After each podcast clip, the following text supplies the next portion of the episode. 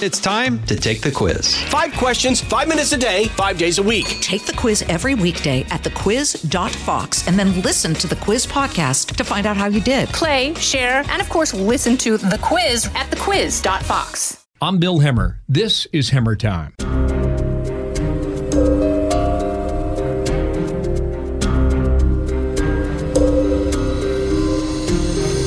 Mike Massimino, welcome back. It's great to have you. Bill, uh, always a pleasure, whether we're on your on your television show or your podcast. Yeah, I, I love to, you make space easy, you make it exciting, and that's why I love to talk to you, especially given the events of this past week, Mike. And that's that's why I've got you back. By way of introduction, you're an you're an astronaut, you're a professor at Columbia University, uh, you're connected with the Intrepid Air and Space Museum here in New York City, and you've got a podcast called Two Funny Astronauts. That's right, Bill. But just just as our disclaimer is, we are not we are not claiming to be funny people. We are just funny for astronauts. So hold us to that standard. okay. Below bar. All right, noted on that. Scale of one to ten. How did you rate the Bezos event? Uh, well, I'm kind of an optimist. I, I would say it's uh, it's it's. I would say my, my first reaction is that it's a ten. I thought it was great, but you know this is maybe a nine. I don't know if we could. I, I, thought it was. I thought it was really great. I thought there were a lot of good things about it. Um, the, the, launch was was terrific. Uh, I, you know they've done this 15 times before, including once uh, back in December of 2019. My, my students at Columbia had a payload on board, a biomedical payload. You know, you're only getting you know a few minutes of zero gravity, but still you can learn some things from that. And I think this is certainly something that'll lead to more and the crew he had with him, I was I was really excited to see Wally Funk. I think that is the great. That's the story within the story. You know, the whole thing about being one of the Mercury 13 uh, uh, women who who were looked at as possible astronauts and not able to be considered that much further because of the rules where you had to be a combat uh, high performance jet test pilot back then, which was restricted to men. Uh, and they have her go up at her at her age now. So all these years later, I, I thought that was a great. Yeah, she's eighty two. So to be excited about. Have yeah. you met her, Mike? No, I never have. I, I, I really would love to, though, man. She seems like she's a she's a real hoot. She'd be a lot of fun to hang out with. Uh, so uh, no, I've never met her though. Well, I saw a story where she said she was underwhelmed and she gave the flight two stars. So, uh, how many stars? Two, which I assume is out of five, which in my book is less than a C grade. Yeah, well, uh, yeah, I don't know. I, I you know, the, the thing is, is that she was she was invited to do it, right? Mm-hmm. Uh, maybe, maybe if she would have paid for it, she would have given it five. uh, man, I don't because you know sometimes ah you know because I think you know, so you pay that much money, you're going to want to come back with a five. But um, well, that's interesting. What, what was her comment? I think was, I think her expectation was different. She was yeah. thinking that she would see this brilliant blue orb in the distance, and based on how high they went, what 62 miles, still suborbital, yeah. right? But it's yeah. not high enough to put Earth. Uh, really in the rear view mirror. And I, I know you understand that because you've been there. Yeah, you've got to get far away for that. Uh, where the space station is is 250 miles, and where I was at Hubble's 350. And at Hubble, you can you can see the curve of the planet, but it still takes up your field of view. For it to be in the rearview mirror, you got to be on your way to the moon, really, uh, further away for for that even. But yeah, that's 62 miles. You don't get the same perspective um, that you do at a at a higher at a higher altitude, of course. Mm-hmm. You know, like when you're in, you're in orbit. But uh, anyway, she she gave know. it you know, she gave it two stars, which is probably less than the restaurant you're going to eat at tonight down the street.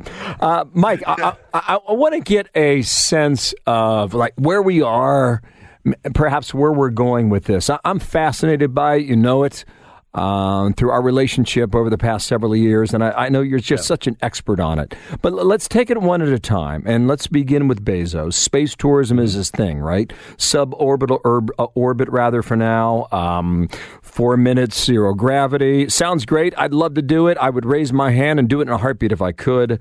Uh, big windows on this capsule, and that seemed to be like one of his selling points. I, uh, to, to you, does that matter, by the way, as an astronaut? Yeah. No, I think that's really important. You know, uh, you want a window. You want, and it's for morale and to be, to be able to observe, and for sci- for scientific reasons on on the space station there are the cupola, which is a very big window area um, on the space station, and on the shuttle we had some pretty big windows to look out of as well. But you want that. You want to be able to take pictures and observe for even for scientific reasons, uh, but also for morale. And, and that's what you're going up there for. And uh, that's part of the motivation for any astronaut, whether even if you're a professional astronaut doing your job up there, but especially for someone who's going up there uh, to enjoy the view, you want a view. And so I, I think that that that those, I love those windows. I was able to sit in a mock-up a couple years ago of the spaceship, and and I just love the windows. That that that thing is designed for people to enjoy uh, even if it's only a few minutes, to enjoy it to the to the fullest. Mm-hmm. So you were in a mock-up of New Shepard, the capsule. Yes.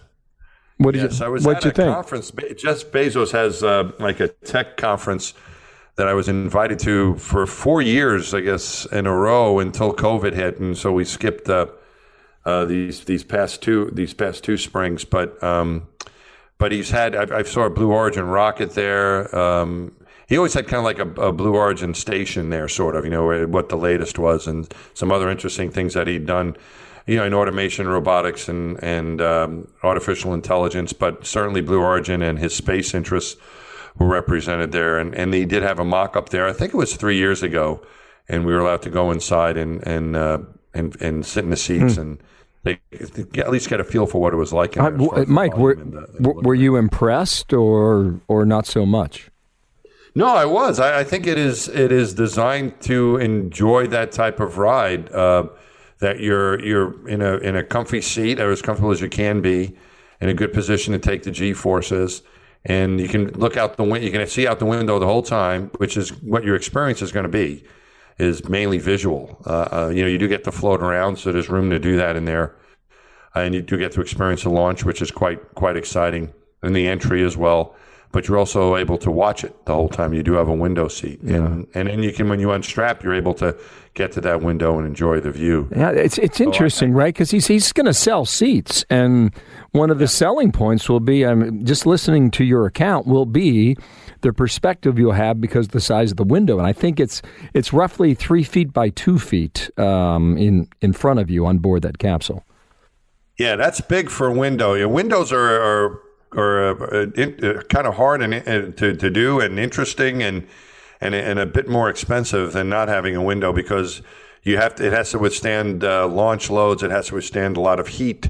Uh, it has to be radi- it has to be radiation protected so that you don't get ultraviolet rays that might be coming into you when you're above the uh, above the above the atmosphere. So the bigger the window, the more the expense and the the the complexity of it. Believe it or not, so windows aren't necessarily the easiest thing to have, as opposed to, to not having a window there and just having the you know the skin of the spacecraft. So, um, but so no, I, I think I think it's it's great. I, don't- I don't know of any windows that are bigger than that on any of these other spaceships. So that's hmm. definitely an, an advantage that they would they would provide. So let's move to object number two. Richard Branson, two weeks ago, right? He used a plane to get to high altitude, then launched this, what I call a rocket ship, that takes you up to mm-hmm. roughly 60 miles, give or take, less than what Bezos mm-hmm. did to suborbital space and zero gravity experience. Do you prefer that over Bezos or not necessarily?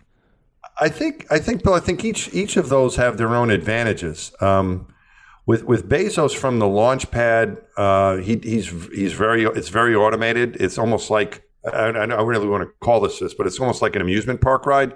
Well, you get on, someone from the ground is operating it.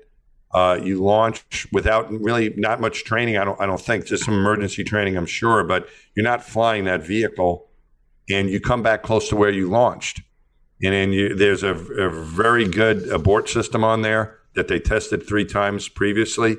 That if, if something's going on with the with the booster that you don't like, that that uh, crew, uh, spacecraft, the capsule, the cabin can separate and come back in the parachute. And they've tried that in different configurations. It seems really robust and safe.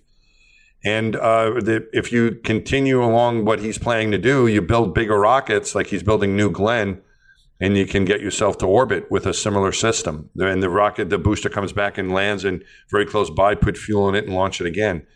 With Branson, he's not tied to a um, to a launch pad. He has he's he has needs he needs a runway, but runways can be anywhere, right? We have runways all over our planet. So theoretically, you could launch that thing from anywhere and you can land it anywhere. You need a big enough runway, but we have plenty of runways that would that would accommodate that the, the this this this system he has. And that means that you can get to different inclinations of, of orbits. You can go to different places with when when your launch pad kind of dictates the range of inclinations. Inclination is the angle that you have with if you're going to orbit, let's say. Uh, and neither of these guys are going to orbit right now, but but when you if you're looking at trying to get to orbit, the the where you are on the on the planet uh, your, it dictates how high north you can get, how much energy it takes to get to a more northerly orbit. Um, and you, it's dictated by that spot you're launching from. So if you can move the launch pad theoretically by going to any any runway, you can go to different inclinations, different orbits more easily with that. So that's an advantage there. It lands on a runway, which like which provides those those advantages I mentioned, but you also need someone to fly the thing. And those pilots flying both the mothership that took the spacecraft up and flying that spacecraft are highly trained test pilots. One of them, CJ Sturckow, who has flown into space twice in the, out of the four flights that they've had with people on board with Virgin, he was on two of the test flights. Uh, he is a former astronaut, Marine uh, test pilot, uh, commander of the space shuttle, good friend of mine, great guy but he's a really uh, well trained, highly qualified person. So it's not just showing up and getting inside on that one. Yeah, for the passengers, it might be, but you do need someone to uh, to fly the vehicle which is a little bit different than what you have with the with the mm. Bezos model. So I think so, each has its yeah, some give and take based on that answer in, in yeah. each one. Before I get to Elon Musk, you mentioned the amount of prep they gave uh, for the Bezos thing. I was stunned by this. I mean, you're an astronaut, you're in school, you're mm-hmm. training every day, yeah. week after week, maybe month after month. They had 14 hours of prep. yeah. Uh, which I think basically is okay, guys, here's where you sit, here's where you buckle right. up. And if something goes wrong, well, then I'm, you're on your own. Yeah, but if something goes wrong, the automated systems are probably pretty reliable. I mean, something can always happen, but I think the you know the the advantage of the autom. I know you wanted to, we were going to get to Elon Musk, but when when when he that that spacecraft that they fly, SpaceX, uh, is highly automated. And when they first started proposing this, and since it was a NASA contract and it was taking astronauts to the space station, we were involved uh, fairly heavily uh, with that, um, looking at requirements. And since it was so automated, there was some concern about automating so much of it, and we still wanted the the astronauts, and the NASA astronauts, or the astronauts from the professional astronauts, let's say, that working for governments, um, to be able to do something to interact with the vehicle in case of emergency. But what uh, what we found was is that the automated system is actually in some in most cases more reliable than people. Hmm. And there's a greater chance of messing up with a person, even if they're highly trained. So there is some advantages to all that all that automation um, that they have. The, I think the advantage that might not be obvious is, as you mentioned, the 14 hours that it took. You're going to probably need more. You're going to need a lot more than that for the SpaceX vehicle, but but in general, having less time to to be re- required to train to fly the vehicle, you can concentrate on other things. Bill, looking back at the space shuttle, for example, it was amazing the amount of training it took to fly that vehicle. The qualified test pilots that we had, we had the best pilots in the world. Uh, you can argue that, but in my opinion, the best test pilots we had in the in the world from uh, from our country and other countries would would be trained to fly that vehicle. Uh, thousands of practice approaches, thousands of hours in a simulator. Even me, I was not a pilot. Even me as a crew member to help out, I had so much training on just working the systems, how to fly the vehicle, mainly for emergency situations. Intense training, a huge amount of workload, uh, months and months and months. When you were assigned to a flight, you still needed, even that you were fully trained, you still needed at least a year to a year and a half to get ready just to have all this stuff fresh in your head. And it was stuff, Bill, that probably wasn't going to happen because all those emergency scenarios of landing across the ocean, uh, North Africa or Southern Europe, or the emergency landings up the East Coast, or returning to the launch site. All that stuff that we practiced over and over again never happened. It never happened. Either we had we had a good day or a bad day. Occasionally there were situations where they had to shut an engine down and things things occurred, but most of that training was never really used. It was just a just in case. Um, now with these more automated vehicles, even if you're a professional astronaut, there may be more to know than what you're doing if you're going to go on the Blue Origin spaceship. But certainly, you can use your time and your training time to to concentrate on other things, like your spacewalks and experiments and working the robot arm and everything else that's part of the space flight. And the training time goes down, and that's what also drives the cost down. It opens us up, up to more people. So uh, I think it's a good thing that these uh, vehicles are becoming more automated. We got to be careful with it, but I think overall it, there, there's a lot of advantages to it. Yeah, very interesting answer, Mike. And I'm, I'm, what's escaped our conversation is just the dangers of doing it in the first place because we have made yeah. it look easy. And I, I, frankly, I think a lot of people from the outside look in and think, well, this is this is a no brainer now, and it's not. No, anytime you know, anytime you have uh, powered flight, which means you're on top of a rocket, and we call it, you know, the minutes on the space shuttle. It was eight and a half minutes, and it's about eight and a half minutes going to orbit on uh, on any vehicle if you're going to a, to an orbital uh, on an orbit going to orbit. Those eight and a half minutes, or of the whatever how many minutes, I think it was three or four minutes, they were under powered flight for this for this um, suborbital flight. You're you're at the mercy of that vehicle working, and there are th- certain things you can do to train. The shuttle, we didn't have many options. We had to wait until the solid rockets went away, and we either would, if we had an issue, we would try to bail out, uh, or, or, that would be the worst case, or try to make it to a landing strip somewhere with the shuttle. You know, in, in this case, the the abort system is much better. It's similar to what they have on the Soyuz, and we did have an abort where uh, where we had to abort a flight. It was about two or three years ago uh, more like three years ago, where they aborted a, a, flight to the space station on the Soyuz, but they, the crew survived. Uh, they got away from the, the from the from the uh, booster and no problem. Uh, and I think that that's going to be the case with these vehicles as well. But still, you know, you're still when, when you have a rocket burning underneath you, it takes a lot of energy to leave the planet. A lot less to go to suborbit than to go to suborbital than to go to orbit, but still quite amount of power and, and, and energy. Mm-hmm and something can go wrong when you're dealing with stuff like that. But sure. uh, but I think they are they are making it as safe as possible. Yeah. I I, th- I think they're going to be okay. So I see uh, Elon Musk now. Um, I see a lot of comparisons between what he is doing and what Bezos is doing, and I, I did not really understand or appreciate that until the other day. But in general, and just a broad generalization here, Musk is using larger rockets for deeper space voyage. Um, would that be accurate? That's what his goal is. Yeah, I think he's he's stated that um, that uh, he's interested in going beyond low Earth orbit. Uh, he he was providing. Uh, he was also working with NASA, whereas uh, Bezos appears was funded uh, primarily from people buying tickets, and and uh, Jeff Bezos. I'm sorry, Brand, what did I say? Branson was was on Virgin Galactic, funded by people buying tickets. I think to a large extent, and I'm sure his own money as well was put up. And Jeff Bezos, again, thanked that during his press conference, thanked all the Amazon employees and everyone that uses Amazon because they funded Blue Origin. Uh, and, he's not uh, wrong.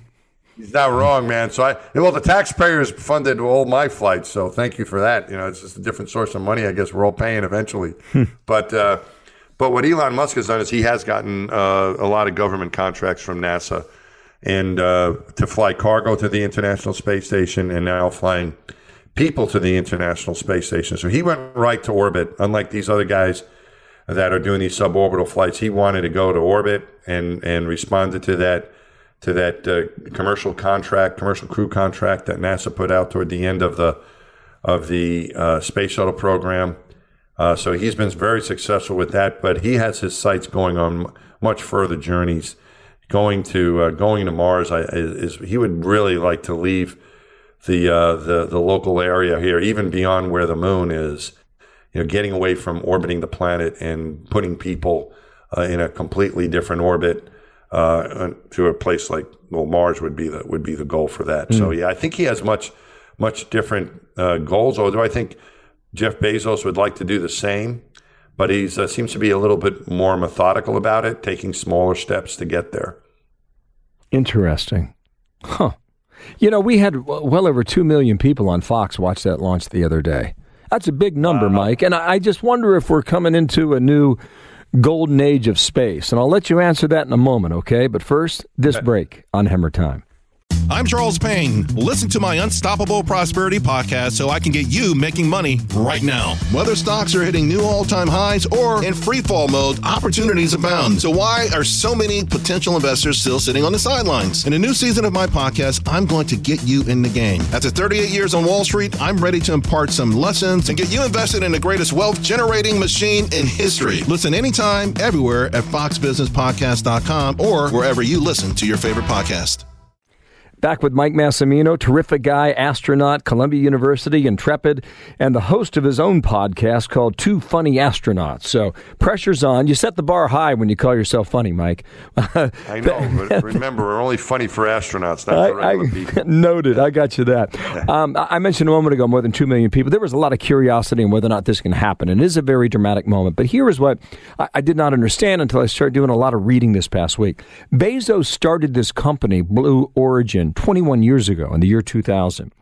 Hmm. And he allowed very little media coverage. But his rocket landed, as we saw, for reuse. And I didn't know that because um, I didn't know Bezos was working on that. And he did not allow a lot of people to see that. Meanwhile, Musk has been landing rockets on ships in the Pacific trying to get the balance just right. And he would put it on video and release it to the public, something Bezos and Blue Origin, I don't think really did very much, or if at all.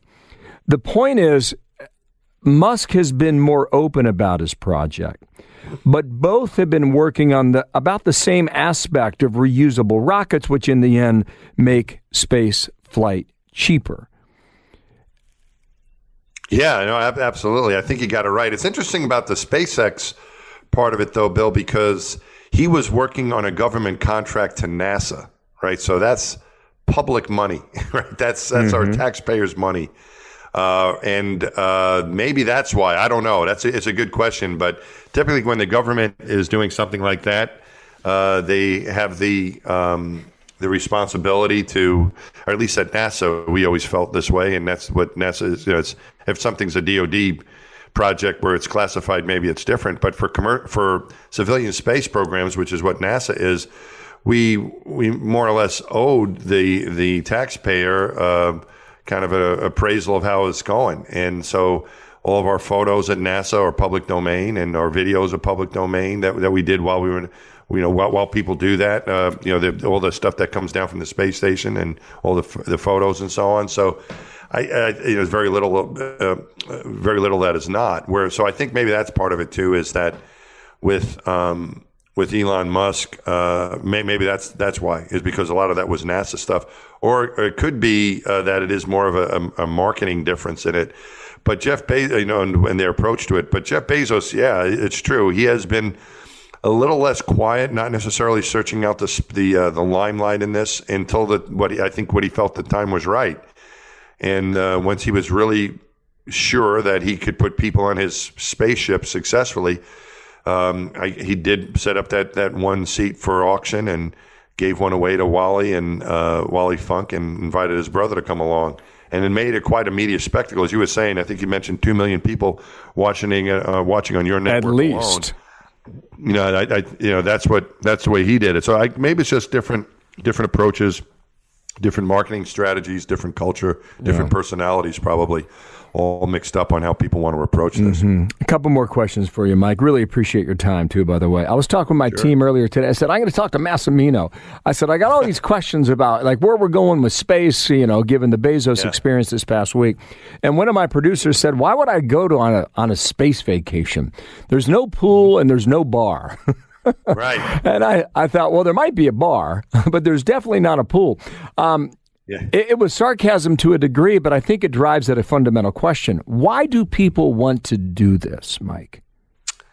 Um, I think there are different reasons. I think um, I can answer in my own case. Uh, I watched Neil Armstrong walk on the moon, and Jeff Bezos. I think it might be a year or two younger than I am, but we're around the same age, and I and that had a big influence on him. I know that because he's he's told me that that um, he is a big. That's why he calls his his this this rocket ship New Shepard uh, because it, it mimics uh, Alan Shepard's flight, the first American in space.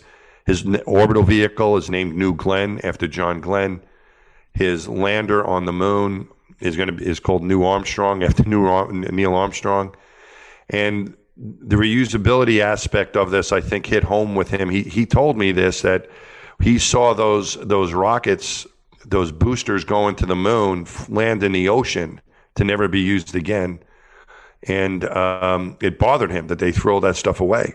He actually, on his own dime, um, went out with treasure hunters. He uh, you know, he commissioned treasure hunters to go out and recovered on his own money.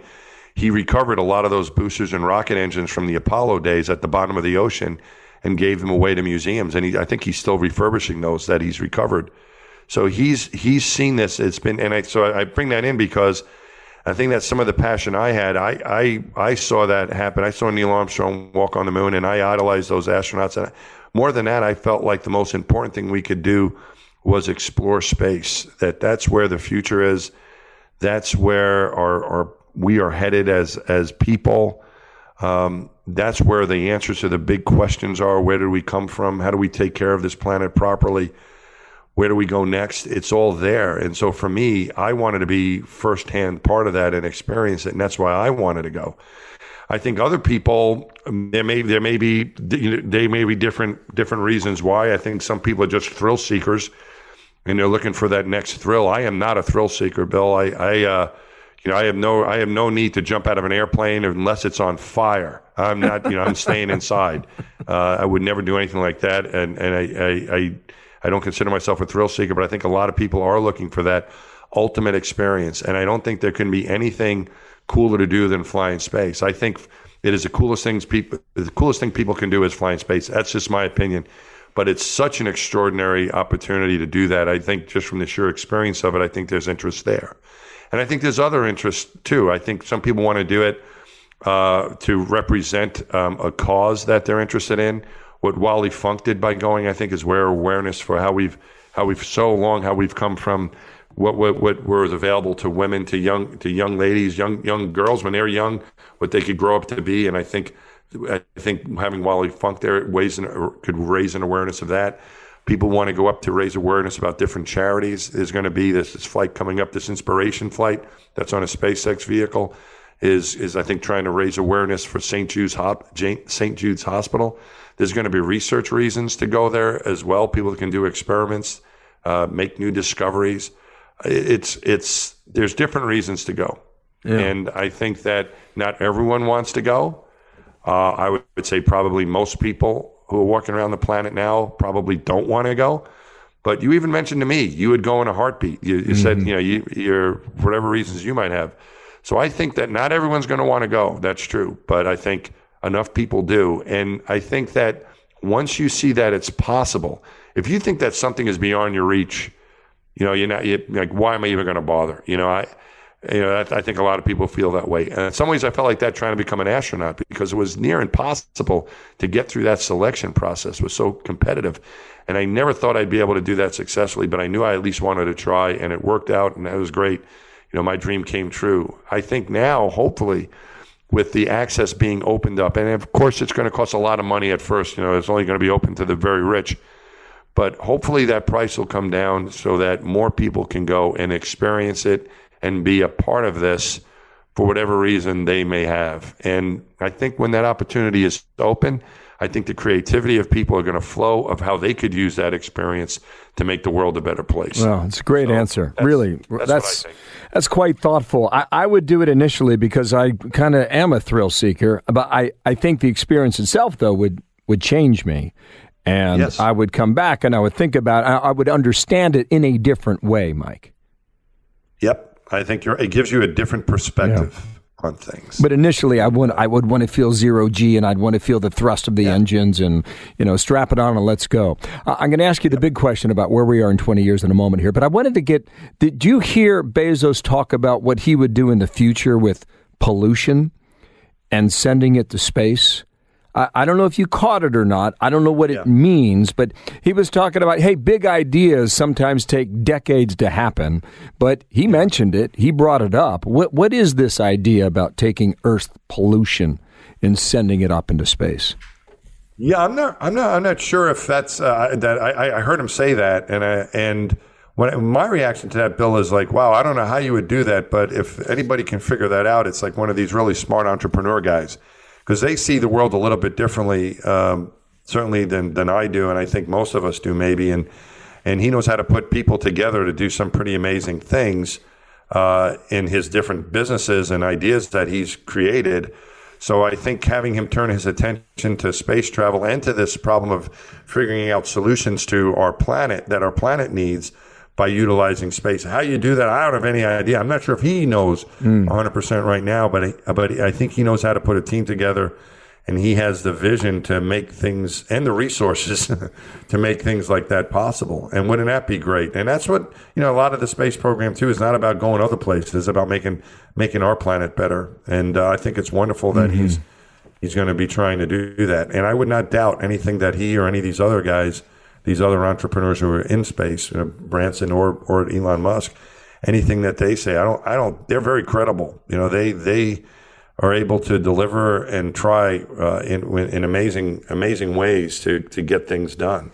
And I think it would be great if he turns his attention to somehow cleaning up our planet by utilizing space to do that. I think the one thing they, these three men have in common, they, they challenge their companies with their own ideas to go ahead and try and succeed. I mean, that, that's pretty evident, right? I mean, Bezos clearly did oh, that with Amazon, et cetera, and we'll see whether or not your package comes next with a drone.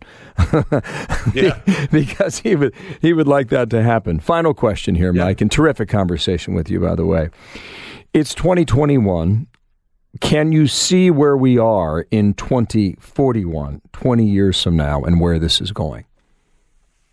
Well, I, I hope that each one of these companies that we've talked about and other and other companies of, as well um, are, uh, are are more and more successful. So, what I would love to see in 2021, if you look at Branson's, I don't know what, what I really don't know what his business plan is, but I would really love it if if he had a a, a, a- you know he's a he used to own an airline, right? So he's kind of a transportation guy and a cruise line, I think too, if I'm if I'm right on that.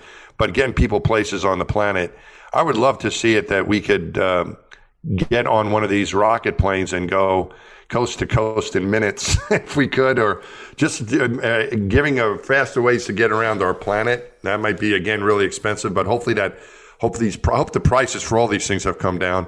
But I hope we're able to travel places more easily and efficiently, and hopefully it doesn't cost too much. Um, and I hope that access to space for those who want to experience on a, a suborbital level, the price has really dropped, and that that it's anyone who wants to go can go, maybe for the price of a really expensive vacation. Let, let's let's put it there. That whatever that means to people. And then I, I really hope that we are uh, doing things more commercially in space, that it's not just a government in low Earth orbit. There's another company called Axiom, which is going to be having private astronaut missions, including one coming up. I think it's either going to be end of this year. I think it's might more likely uh, early uh, next year, uh, where people have paid a, a whole lot of money to launch on SpaceX, the International Space Station. So I hope that there's a commercial space station 20 years from now that's thriving in orbit. Um, and I hope we have an operation on the moon. I hope that uh, one of these guys has figured out how to do that, where we can have tourism, uh, research, and also some sort of industrial economic benefit, uh, energy being uh, being cultivated from the moon as well. So I hope we're back there to stay 20 years from now. I hope there's a moon base that's operational. And maybe by then, uh, either we're have have people who have been to Mars, or we're very close to getting people uh, on Mars. Wow, that long. I was about to say, you think within five years we're on the red planet, and I, based on that answer, we're not. I don't think so. I, I think that, that that's still. I mean, if Elon Musk says we're going to do it, uh, I wouldn't doubt him. But I, you know, I think that's a, a, a bit of a way off. I, I think we, in my opinion, I think, uh, and I, who knows what's going to happen. So whatever I say is, know, it's very unlikely that it'll actually happen. But I, I could see us getting back to the moon and learning how to exist on a planetary surface uh, on the moon. It was just different. We, we've had people on space station for 20 years, not the same people. We switch them out, but we've had a human presence on the space station for over 20 years. So we know how to put people in space for six months to a year. We know how to deal with a long duration space flight uh, in zero gravity. But the moon is a little bit is different. There's a little bit of gravity, like there will be on Mars. There's also dust and rocks and things like that. And you're further away on the moon, but nowhere near as far away as you are um, on Mars. On the moon, you know, on, on low Earth orbit, on my missions, I'd say if we said Houston, we have a problem, you're going to almost instantaneously in a you know a second you'll you'll get a response. On the moon, you say Houston, we have a problem, and with about a three seconds uh, delay, you'll see you know you'll get a response. On Mars, you'll say Houston, we have a problem, and 20 to 30 minutes later, someone's going to say, oh, what was that? And, and so it's no way, it, there's, there's no way to get that quick communication, that quick help you're going to need to be really independent uh, on Mars, and you're a long way away. And I, I don't think five years from now, I'd be I'd be really surprised mm. if we're if we're able to put people on Mars within five years. So then you, you the moon within five years is doable. Yeah, and then I think once we do that, I think it'll speed up our our timeline to Mars. You need That's a lunar you need a lunar colony or a lunar lunar base. I think before so, you yes. go very deep. That's kind of. I think the moon is our playground. You know, where it, it's in orbit with us around the sun. It's in a different orbit. It takes a lot of power to get there. We haven't had people there in over 50 years, right? Or close to that. Like whenever close to 50 years. 50, 52 years ago, the first one. We just celebrated that anniversary a couple days ago, which Jeff Bezos uh, chose for his yeah. launch day. But it's not. You know, it's hard enough to get there. We haven't been there in 50 years, right? So. Um, it's it's and we were just there for a visit. So I think going back there and settling there and uh, the moon again, it's a day and a half voyage. It's always with us. Whereas with Mars, there's only certain times where we can get there because that's when our planets, when the orbits are going to be close enough to each other that the timing is right. And that's the shortest time to get there is about six months. And that's when our planets are closest to each other. Because we're in we're in different different orbits. You know, we go around the sun at, at you know we're not necessarily aligned in a in a configuration where we can get there expeditiously. And even expeditiously means at least six months. And then you're going to be there for a while to to do your exploration, and then you're going to have to wait for the planets to align again to, for, so you can come back. And so you're looking at a minimum of, of around a two year journey, and that's a long time to be away from home when you're so far away from help. I, I think speaking to, to the Apollo astronauts, that's the thing that that uh, that I didn't I don't think I appreciated as much. Uh, hearing their you know hearing talking to them uh, about their experiences that they were still in close contact with the control center. And a lot of people have seen the movie Apollo 13, right? So you know how important that control center is when there's a problem. And uh, when when you're that far away from help, and it's not just the distance, it's the communication time. You cannot you cannot u- use the control center in that way to solve a problem quickly. You're going to have to be independent, and that adds a whole layer of complexity that uh, may not be obvious. No. Thank you, Mike. Thank you for your time. Thank you for your insight.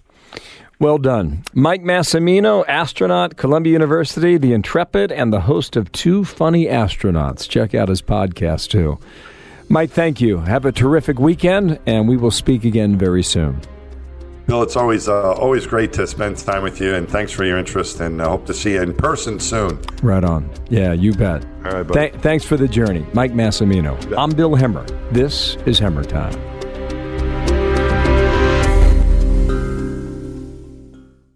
Kudlow on Fox Business is now on the go for podcast fans. Get key interviews with the biggest business newsmakers of the day. The Kudlow podcast will be available on the go after the show every weekday at foxbusinesspodcasts.com or wherever you download your favorite podcasts.